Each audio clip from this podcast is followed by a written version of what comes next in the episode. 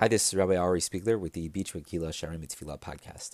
We continue today in our discussion of Nipul. Nipul is the eighth language form or expression of Tefillah. Nipul, we've explained, is an impassioned plea before Hashem, where one as if throws themselves at the feet of Hashem. It's a Tefillah of great self nullification, a tefillah of great humility. And here in Ot Dalid, the fourth part of our conversation on the tefillah of Nipul, we've been talking about uh, the importance of anava, emphasizing again the importance of humility in davening in general, and certainly in the tefillah of Nipul, and more importantly, the mistake and the folly of having ga'ava, of being haughty and pompous, and how that is not only against the entire mission of the world, it's against the entire purpose of creation but it certainly uh, is the exact opposite of what we're trying to accomplish in tefillah. Tefillah is supposed to be an illustration and an emphasis of our humility, and a person who's pompous is doing the exact opposite.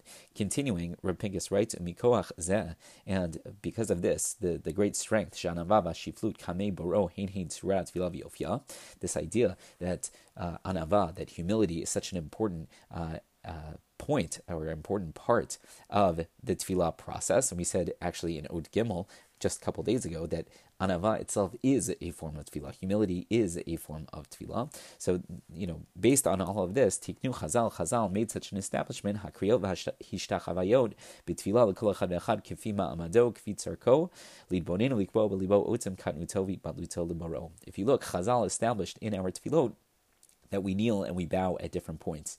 But they did that based off of a person's specific status, based off of their needs, to better help them understand and to set in their hearts how little they truly are, right? How how how much humility they truly need to have. So what do we mean by that? Vamru Chazal, Chazal tell us in the Gemara Masech Brachot on Daf Lamed Dalid, Hedyot Korea Be'avot Uvemodim Tchila V'sof. So uh, a regular person like me or like you, so we daven in our Shemona Esrei at the beginning of the first bracha, what we call avot. It's about uh, you know Magen Avraham. It's about Avram, Yitzchak, and Yaakov. So we uh, bow at the beginning of that bracha and at the end of that bracha, and then in the bracha of Modim, that's the beginning of the section where we give thanks to Hashem. Modim is that giving of thanks. So we bow at the beginning of that bracha and at the end of the bracha. So four different times in our Shemona Esrei, we go ahead and we bow. Kohen Gadol, let's say the high priest, how does his Shemona Esrei look? So Korea b'tchilat kol bracha bracha. So he bows at the beginning of each and every bracha throughout the entire Shemona Esrei. Vehamelech, and if you're the king of the Jewish people, kivan shekara, once you first bow in the Shemona Esrei, Shuv Eno Zokef Ad Sof Hatfilah. You bow and then you stay bowed the entire time, throughout the entire duration of your Shemona Esrei Shnemar.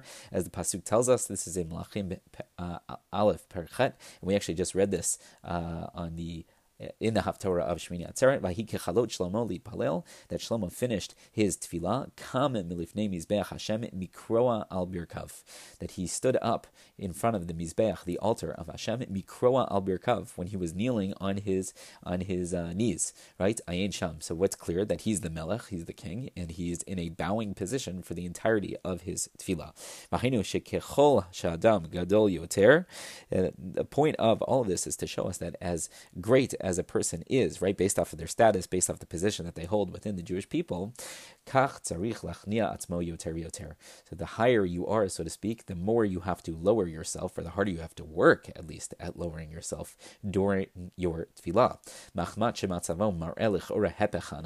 Because your position maybe indicates the opposite of anava, right? Even though you truly may have a great sense of humility, your position might, you know, go to your head and make you think that you are the opposite, that you are high and important important, and uh, maybe you, God forbid, will become pompous. Uh, so